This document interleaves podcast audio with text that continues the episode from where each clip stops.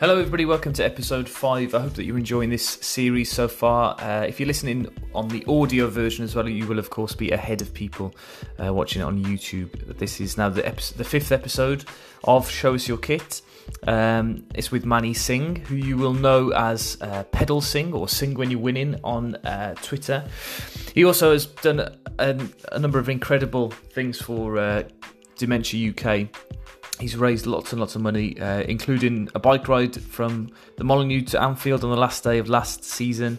He's also had a couple of samosa Saturdays, which uh, he gives away samosas in exchange for a small donation, which has also gone towards raising money for Dementia UK. So if you're interested in uh, seeing what he's been doing or how you can support, you can check him out on Twitter at Pedal Sing. Uh, I would recommend as well checking him out. He's a very positive character over on Twitter, which sometimes we don't tend to have as a Wolves Twitter community. Um, also, uh, just to let you know as well, you can get in touch with me with your stories of uh, following the Wolves or following any team uh, at the old gold 1877 on Twitter or the old gold 1877 at gmail.com on email and Instagram and TikTok and everything. If you search for the old gold and black, I should come up uh, and you should be able to get in touch with me in some way. Uh, Manny tells a couple of really good stories as well from Italia 90, watching Bully at that tournament, uh, and why the quarter final against uh, sorry not the quarter final the second round game against Belgium is such a memorable game for him. Uh, hopefully you'll enjoy this one, and I'll see you again. To, well, you'll hear me again tomorrow with the next episode, episode six. Hey, hello and welcome to Show Us Your Kit, episode number five. I'm joined by Manny Singh, who you may know uh, as being the Samosa Saturday man or the bike riding man or marathon runner. Uh, how have you been keeping yourself active in the last couple of weeks, Manny? Um, I'm actually, um, during all this uh, weird situation we're in, I'm ac- actually at work. So I work for Network Rail and mm. um, I am going to work, but in the meantime, I've tried to carry on. I was due to run the London Marathon, so mm. I'm trying to keep my fitness up. That was postponed till October, um, and a few fundraising adventures as well. We've just launched um, something coming on the May the 9th called Samosa Saturday Takeaway. So we're we're going to bring Samosa Saturday to people's houses, and we've got about 60 deliveries to do. Oh, all wow. around Midlands. So um, yeah, we've been keeping busy doing all sorts of things to help the NHS a little bit, and with Children's Hospital is involved with them. So um, keeping the kids busy, giving them bits and pieces to do as well while they're off, yeah. off school. So. Brilliant. Well, sounds very, very uh, thoughtful. I'm sure lots of people will be grateful for the uh, samosas on May yeah. the 9th. So, um, the point of this uh, little series of videos is to share people's football stories and football kits that they really like. So, yeah. uh, what I've asked you to do, Manny, is bring in your favourite Wolves shirt, uh, yeah. which you've told me you're wearing. So, why is that shirt particularly special? Yeah. So basically, I, you know, as I grow up as a lad, wearing a football shirt wasn't really a thing. Just go having the money to go to a football match was enough. If I went yeah. to my dad and said, I want a football shirt, I'll probably get a clip around the ear, um, uh, unfortunately. So um, I think the first ever shirt I had was the big wolf's head one. okay. Know, From like uh, 96 or yeah, so? Yeah, that's right. So before then, I'd, I'd never even dream of having a shirt. Um, mm. But anyway, um, this one is because when this was launched, everyone was a little bit confused by it, you know, especially yeah. the, the colour of it and mm. thinking, what is it? It's yellow. We look like bananas. We look like, you know, what what and and um, I was in India when it was launched, and um, I had the picture sent to me, and then I managed to buy the, the turban of the same color. Mm. So I bought the same color turban, and it was just a, a, brilliant match. And I and I put a, a, picture on social media, took it like a selfie mm. of of myself, and it got like thousands of likes. you mm. know, I only had a couple of hundred followers, yeah. and then it sort of got got me noticed, and um, uh, Louise Cobbold, she grabbed hold of it, and hmm. uh, one Sunday morning she painted this. Hold on, I've gone disappeared. You've all disappeared. Yeah, I've disappeared. Oh, well, yeah, okay. There, there, just about making that, yeah. That. Yeah, I don't know what it's, it's this background. So she painted this, and it was basically a painting of me. She did Sunday, like a mock-up program, yeah. and um, uh, again, it got on Twitter especially went from a couple of hundred followers to like thousands and thousands. Oh, wow. So um, the fundraising was part of my life anyway, mm. and um, so it sort of launched my fundraising in a way. That, Yeah. that picture and and um, uh, I'm putting the turban on of the Yeah. same shirt. It got me recognised. I used to go to the football just Yeah. in my you know big coat and, and a, Yeah. blue or a black turban. So Yeah. um, I do so remember. I remember the FA Cup semi-final in particular. Oh um, yeah, because I think because I, I, I follow you on Twitter as well, and I'd seen Yeah. that you'd gone down the day before, and you were with Yeah. your boys, and you were all wearing the same kit, and then you put a picture up on the morning of the game, yeah. yeah. and you were wearing head to toe in that to colour. And That then I remember fun. being in, in Wembley and being able to Yeah. spot you wherever I was. I could still see where you were. You know what? I, it's, obviously, we went past the dreaded anniversary of that match just Yeah. recently, and I've never ever put those bottoms on again. and, and, and, and I can't even give them away now because nobody will buy them. cursed. And it was just, uh, you know, uh, we we we saw the same colour, and my son's searched the internet, and he got they were all three different makes of company, but they were the same colour. So at the at the time when we came with the idea, people were always dressed up to go to Wembley, and, and we were a bit more colourful than normal, you know. So we put them on, and we left the hotel room, and then we someone took a, a picture of us and sent it to me, and I looked at it and I thought, oh my god. We look basically we do look like three uh, bananas walking down you know head to toe. We were like uh, and i thought uh, but it was too late. We were already in wembley Yeah. way and, and being spotted and people coming. But it was it was quite a special day up to the the last bloody you know 10 Mm, minutes or so yeah. but, um, yeah Never mind. uh, There'll be another time. Uh, that shirt also remind. Well, obviously, that's the shirt that you you did your famous bike ride to Anfield on. Now, I actually Yeah, saw you finish that. I, I patted you on the back as you went up past the main stand. Uh, oh, but okay yeah, I was but, in a uh, daze, you- mate. Yeah, I was gonna. I was gonna say. I wasn't expecting you to turn around and say, "Oh, hello."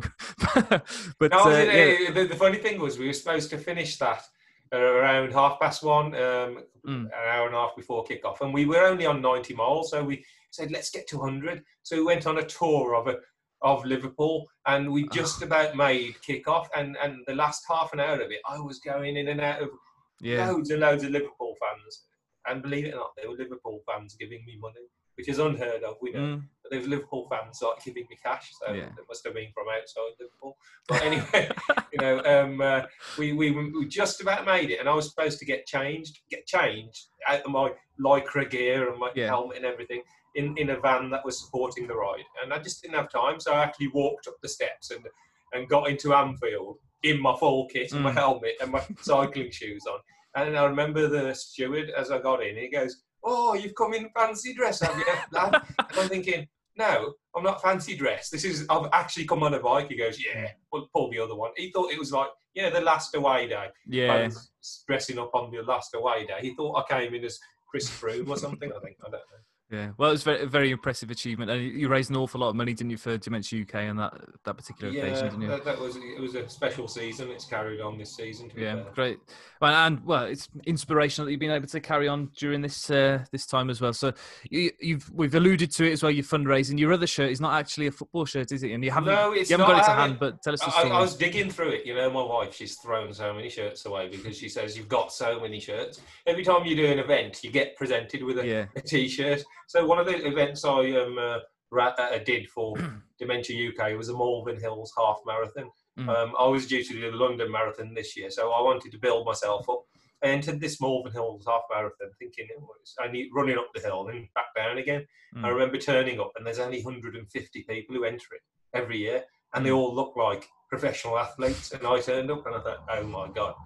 And I realised because it was a stormy day and running up that hill. If you've ever walked the Malvern, Yeah. you imagine running the Malvern. yeah, It was horrific, and I. I I vowed never to move a muscle again after that race. So completing that was a huge thing. You know, when I got that shirt, it's just plain shirt with a little badge on. It was Mm. just wow. You know, um, what did I let myself in for? So it's it's it's quite again, it's an achievement backed by the support of the people and all the fundraising. That that's the thing that keeps you going. It's not. yeah, If it was just for me, myself, I would have pulled out. I would have just thought, no, this is wrong. I shouldn't be here. it was, you know, I didn't know it was this. Um, uh, you know, and yeah, so. yeah. Am I right in saying that you're quite late to, to running and, and things like that you, in your life? Well, you have, did you we- do as a I was? I was uh, working for Network Rail. I started as a signaller in a, a remote signal box in Bloxwich. So you, you were sitting on your bum eight hours a Mm. day on your own, and it led me to like I was quite fit anyway, like the gym stuff, and Yeah.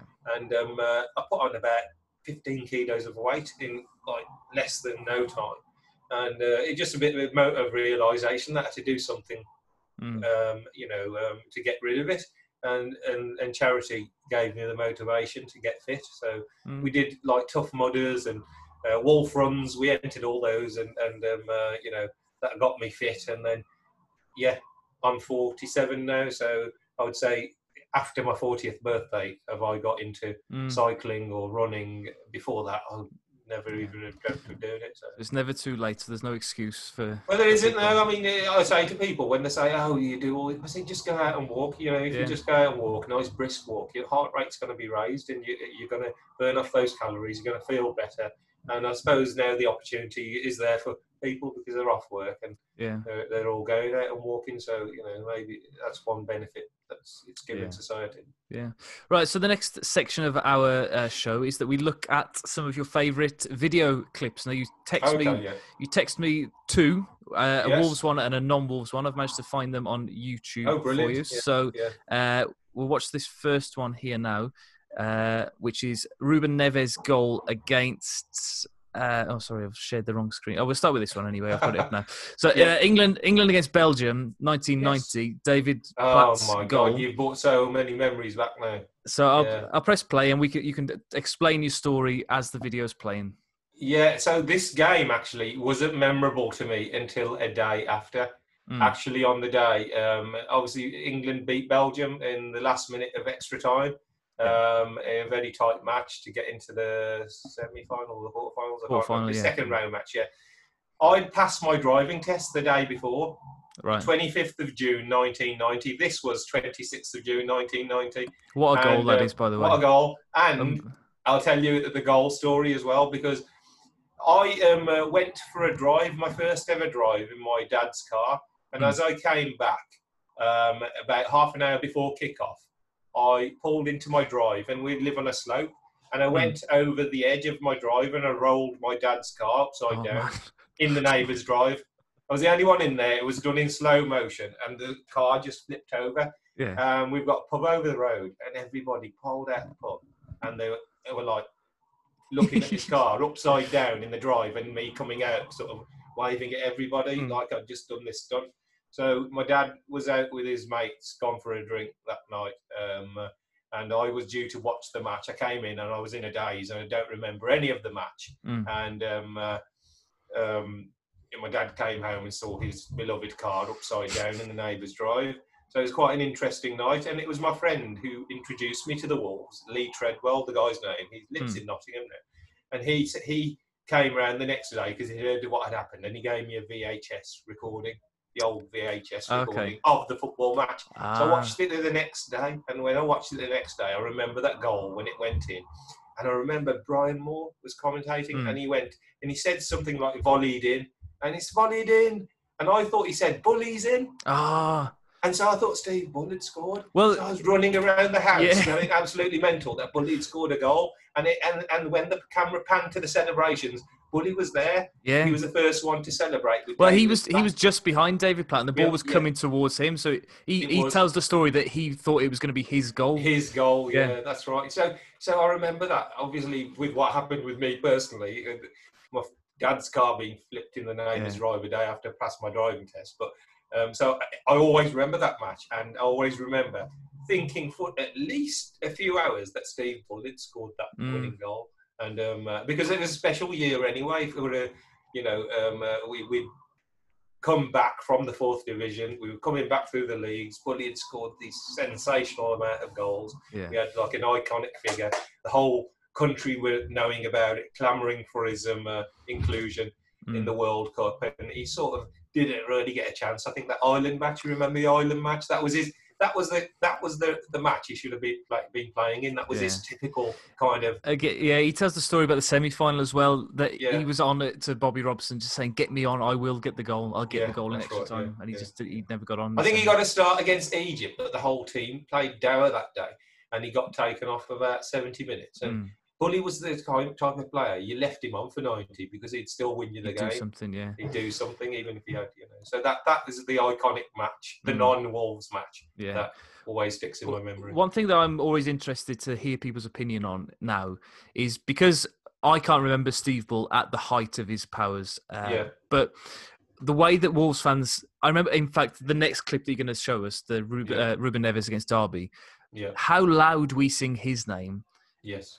Can you compare that to who? Well, who's the sort of more iconic player? Do you think Bully or like the current crop of players? in in the, in the mid eight, well, I started in '87, and I didn't really go to any football matches until sort of um, early '90s, towards Mm. mid '90s. Started going more regularly, and um, uh, back then it was for me. It's, there was no other song. So at the moment, you have got Jimenez, and you've got Jota, and you've got Neves, which is iconic, and you've got Nuno. Back then, we only actually sung about Steve Bull, Steve Bull's a tatter, and you know, we'll drink, we'll drink, we'll drink, Yeah. Stevie the King, and and those songs were the only songs you sang. So um, I, I think um, it's funny where the atmosphere. It's it, back then. I think it was more raucous in terms of your general atmosphere, Right. um, but the songs seem to be sung more uh, frequently and together and louder probably now. So um, that is quite impressive. But um, uh, you know, even when he used to run on the pitch, so all the team used to come out for warm up, and he wouldn't come out, and he'd always come out last and run into the middle of the the Yeah. centre circle, then clap all four sides, and up the crowd Yeah. used to go up.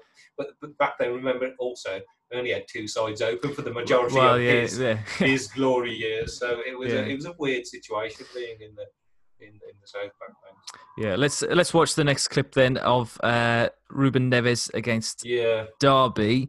Uh, hang on, sorry, I haven't got it lined up yet. So just well, just tell us about Ruben Neves. Well, we all we can so all special? picture it. Everybody knows what the clip is, and it's you know it's the season. Nuno arrives. Who's Nuno? We sign Neves, sensational Champions League player. How did we get him?